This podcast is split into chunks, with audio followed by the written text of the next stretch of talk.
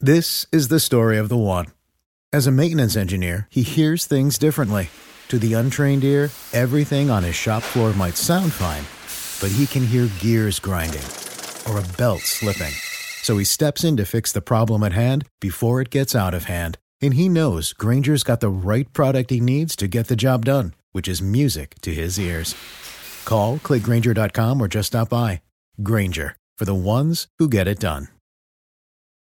Another day is here, and you're ready for it. What to wear? Check. Breakfast, lunch, and dinner? Check. Planning for what's next and how to save for it? That's where Bank of America can help. For your financial to-dos, Bank of America has experts ready to help get you closer to your goals. Get started at one of our local financial centers or 24-7 in our mobile banking app. Find a location near you at bankofamerica.com slash talk to us. What would you like the power to do? Mobile banking requires downloading the app and is only available for select devices. Message and data rates may apply. Bank of America and a member FDIC.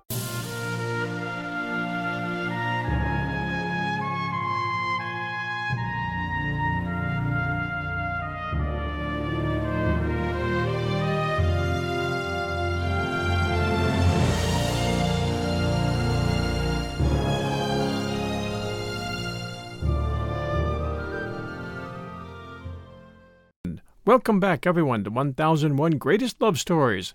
This is your host, John Hagedorn. Today, A Dream Story The Christmas Angel by Henry Van Dyke.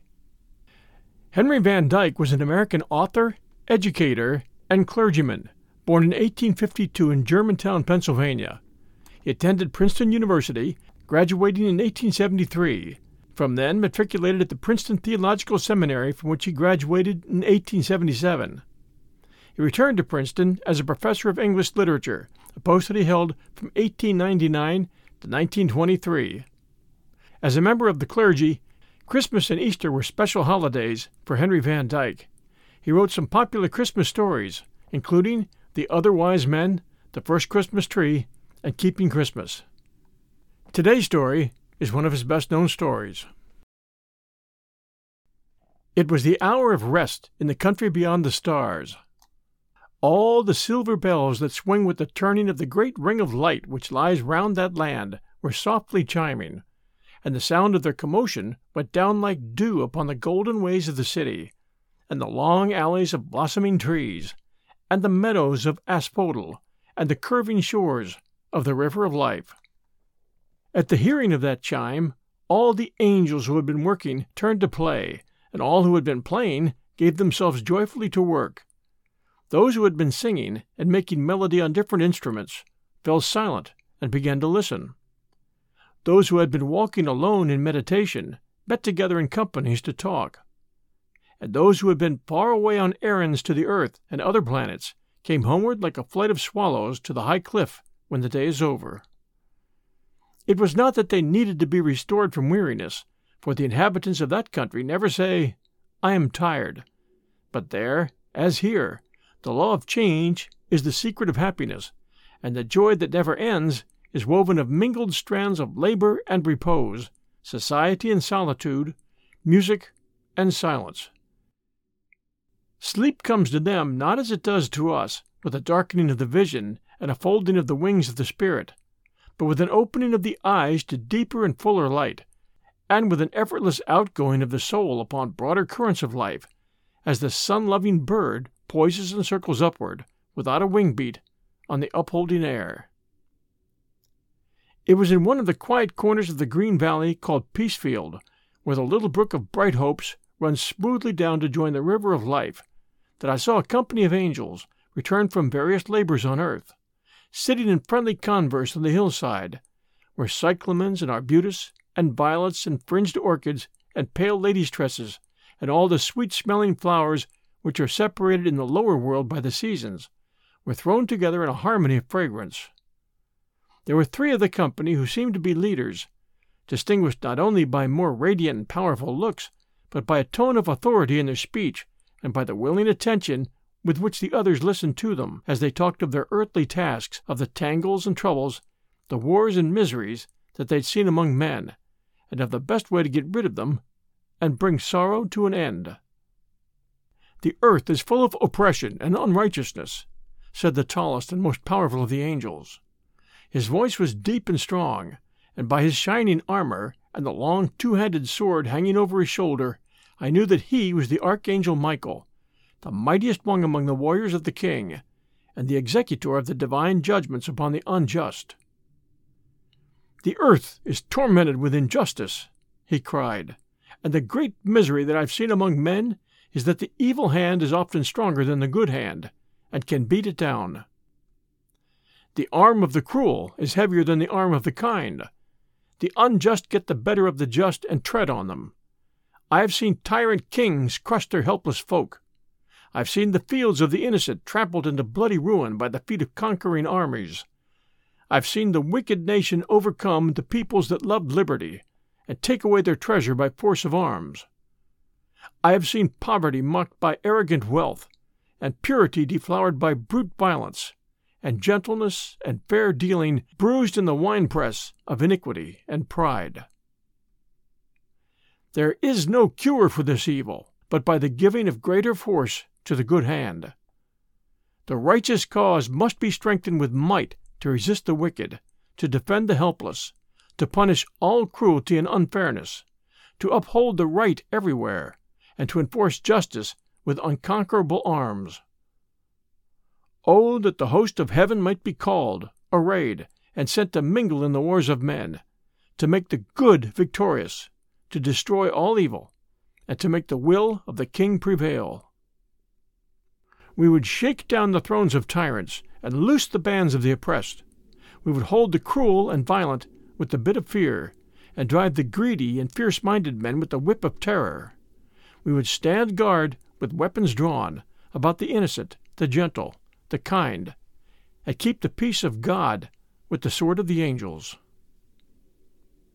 We'll return with our story right after these sponsor messages. When you need mealtime inspiration, it's worth shopping Kroger, where you'll find over 30,000 mouth-watering choices that excite your inner foodie. And no matter what tasty choice you make, you'll enjoy our everyday low prices, plus extra ways to save, like digital coupons worth over $600 each week. You can also save up to $1 off per gallon at the pump with fuel points. More savings and more inspiring flavors make shopping Kroger worth it every time. Kroger, fresh for everyone. Fuel restrictions apply. And now back to our story. As he spoke, his hands were lifted to the hilt of his long blade, and he raised it above him, straight and shining, throwing sparkles of light around it, like the spray from the sharp prow of a moving ship. Bright flames of heavenly ardor leaped in the eyes of, the listening angels. A martial air passed over their faces as if they longed for the call to war. But no silver trumpet blared from the battlements of the city of God. No crimson flag was unfurled on those high, secret walls. No thrilling drum beat echoed over the smooth meadow. Only the sound of the brook of bright hopes was heard tinkling and murmuring among the roots of the grasses and flowers. And far off a cadence of song drifted down from the inner courts of the palace of the king. Then another angel began to speak, and made answer to Michael. He too was tall, and wore the look of power but it was power of the mind rather than of the hand. His face was clear and glistening, and his eyes were lit with a steady flame which neither leaped nor fell. Of flame also were his garments, which clung about him as the fire enwraps a torch burning where there is no wind, and his great wings, spiring to a point far above his head, were like a living lamp before the altar of the Most High. By this sign I knew that it was the archangel Uriel, the spirit of the sun, clearest in vision, deepest in wisdom of all the spirits that surround the throne. I hold not the same thought, said he, as the great archangel Michael. Nor, though I desire the same end which he desires, would I seek it by the same way. For I know how often power has been given to the good, and how often it has been turned aside and used for evil.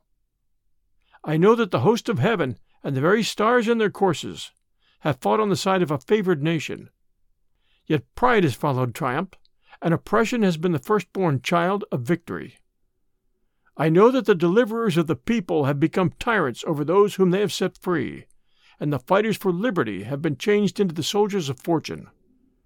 Power corrupts itself, and might cannot save. Does not the prince Michael remember how the angel of the Lord led the armies of Israel and gave them the battle against every foe except the enemy within the camp? And how they robbed and crushed the peoples against whom they had fought for freedom? And how the wickedness of the tribes of Canaan survived their conquest and overcame their conquerors, so that the children of Israel learned to worship the idols of their enemies, Moloch and Baal and Ashtoreth? Power corrupts itself and might cannot save. Was not Persia the destroyer of Babylon? And did not the tyranny of Persia cry aloud for destruction? Did not Rome break the yoke of the East? And does not the yoke of Rome lie heavy on the shoulders of the world? Listen! There was silence for a moment on the slopes of Peacefield, and then over the encircling hills a cool wind brought the sound of chains clanking in prisons and galleys, the sighing of millions of slaves, the weeping of wretched women and children, the blows of hammers nailing men to their crosses. Then the sound passed by with the wind, and Uriel spoke again. Power corrupts itself, and might cannot save. The earth is full of ignorant strife, and for this evil there is no cure but by the giving of greater knowledge. It is because men do not understand evil that they yield themselves to its power. Wickedness is folly in action, and injustice is the error of the blind. It is because men are ignorant that they destroy one another, and at last themselves. If there were more light in the world, there would be no sorrow. If the great King who knows all things would enlighten the world with wisdom wisdom to understand his law and his ways, to read the secrets of the earth and the stars, to discern the workings of the heart of man and the things that make for joy and peace. If he would but send us, his messengers, as a flame of fire to shine upon those who sit in darkness, how gladly would we go to bring in the new day! We would speak the word of warning and counsel to the erring, and tell knowledge to the perplexed. We would guide the ignorant in the paths of prudence, and the young would sit at our feet and hear us gladly in the school of life. Then folly would fade away as the morning vapor, and the sun of wisdom would shine on all men, and the peace of God would come with the counsel of the angels. A murmur of pleasure followed the words of Uriel, and eager looks flashed around the circle of the messengers of light as they heard the praise of wisdom fitly spoken. But there was one among them on whose face a shadow of doubt rested, and though he smiled, it was as if he remembered something that the others had forgotten. He turned to an angel near him. Who was it, said he, to whom you were sent off with counsel long ago? Was it not Balaam the son of Beor, as he was riding to meet the king of Moab? And did not even the dumb beast profit more by your instruction than the man who rode him? And who was it, he continued, turning now to Uriel, that was called the wisest of all men, having searched out and understood the many inventions that are found under the sun? Was not Solomon, prince of fools and philosophers, unable by much learning to escape weariness of the flesh and despair of the spirit?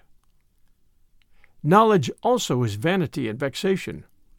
This I know well, because I have dwelt among men and held converse with them since the day when I was sent to instruct the first man in Eden.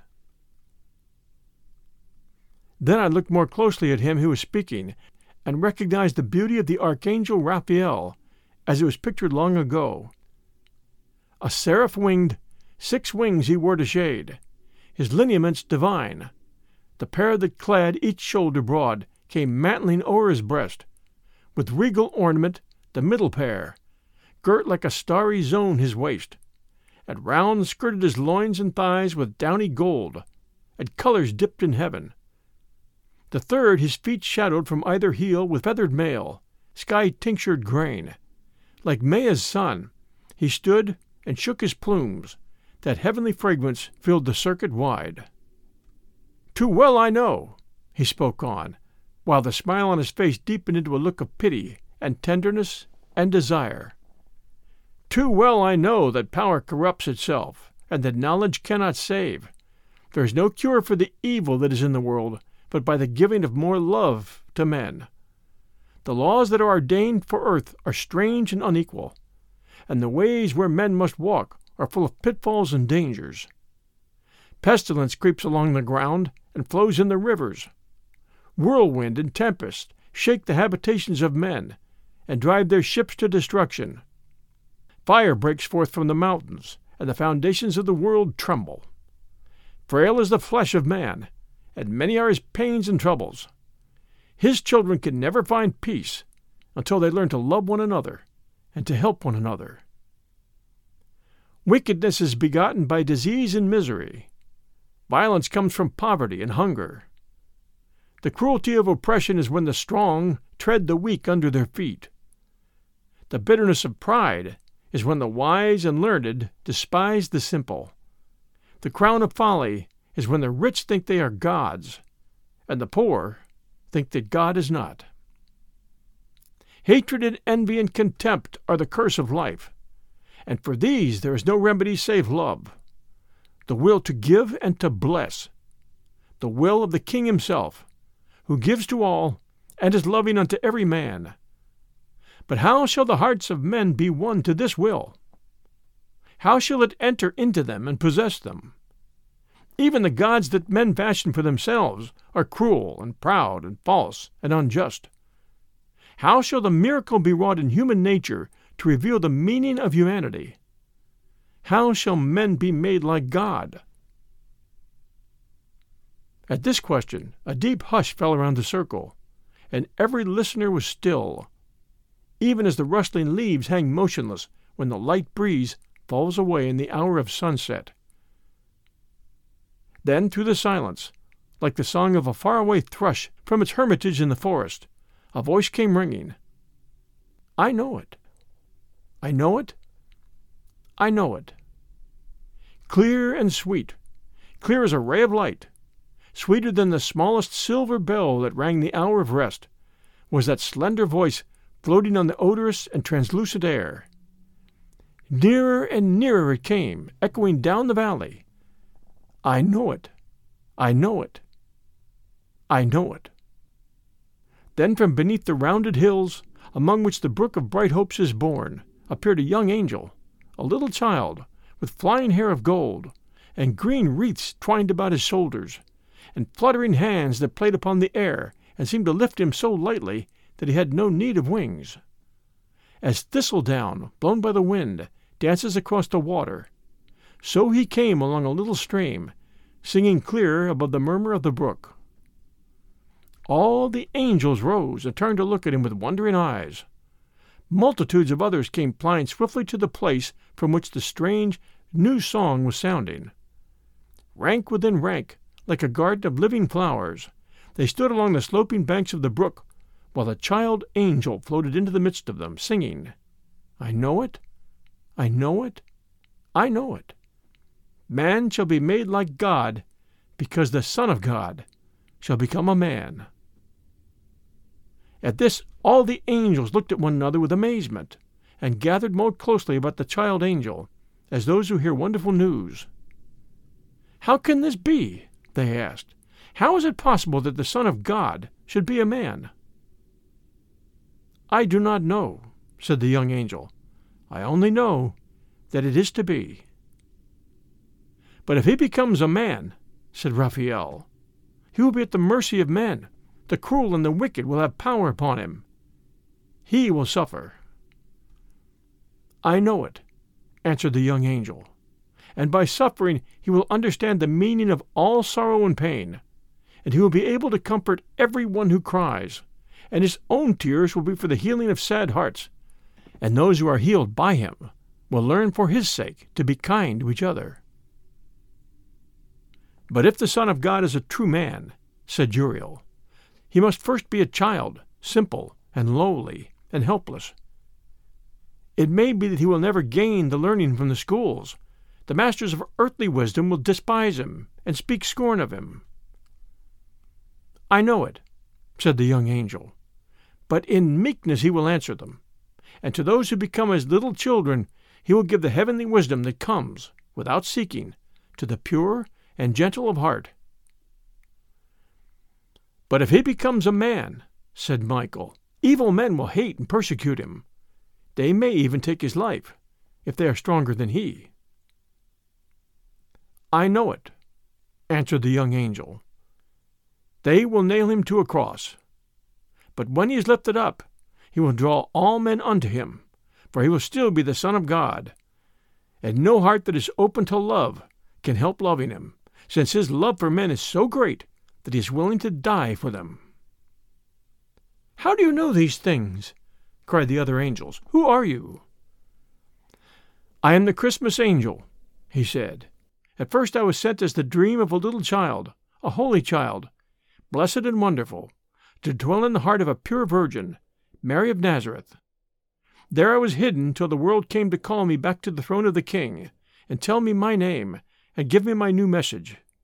For this is Christmas Day on earth, and today the Son of God is born of a woman. So I must fly quickly before the sun rises to bring the good news to those happy men who have been chosen to receive them. As he said this, the young angel rose with arms outspread from the green meadow of Peacefield, and, passing over the bounds of heaven, dropped swiftly as a shooting star toward the night shadow of the earth. The other angels followed him, a throng of dazzling forms, beautiful as a rain of jewels falling from the dark blue sky. But the child angel went more swiftly than the others, because of the certainty of gladness in his heart. And as the others followed him, they wondered who had been favored and chosen to receive the glad tidings. It must be the Emperor of the world and his counselors, they thought, but the flight passed over Rome. It may be the philosophers and the masters of learning, they thought, but the flight passed over Athens. Can it be the high priest of the Jews and the elders and the scribes? they thought, but the flight passed over Jerusalem. It floated out over the hill country of Bethlehem, the throng of silent angels holding close together, as if perplexed and doubtful. The child angel darting on far in advance, as one who knew the way through the darkness. The villages were all still. The very houses seemed asleep. But in one place there was a low sound of talking in a stable, near to an inn, a sound as of a mother soothing her baby to rest. All over the pastures on the hillsides a light film of snow had fallen, delicate as the veil of a bride adorned for the marriage. And as the child angel passed over them, alone in the swiftness of his flight, the pure fields sparkled round him, giving back his radiance. And there were in that country shepherds abiding in the fields, keeping watch over their flocks by night. And lo, the angel of the Lord came upon them, and the glory of the Lord shone round about them and they were sore afraid. And the angel said unto them, Fear not, for behold, I bring you glad tidings of great joy, which shall be to all nations. For unto you is born this day, in the city of David, a Saviour, which is Christ the Lord. And this shall be a sign unto you. Ye shall find the babe wrapped in swaddling clothes, lying in a manger. And suddenly there was with the angel a multitude of the heavenly host, praising God and saying, Glory to God in the highest, and on earth peace, goodwill toward men. And the shepherds said to one another, Let us now go, even to Bethlehem, and see this thing which has come to pass. So I said within myself that I would also go with the shepherds, even to Bethlehem. And I heard a great and sweet voice, as of a bell, which said, Come. And when the bell had sounded twelve times, I awoke, and it was Christmas morn, and I knew that I had been in a dream. Yet it seemed to me that the things which I heard were true.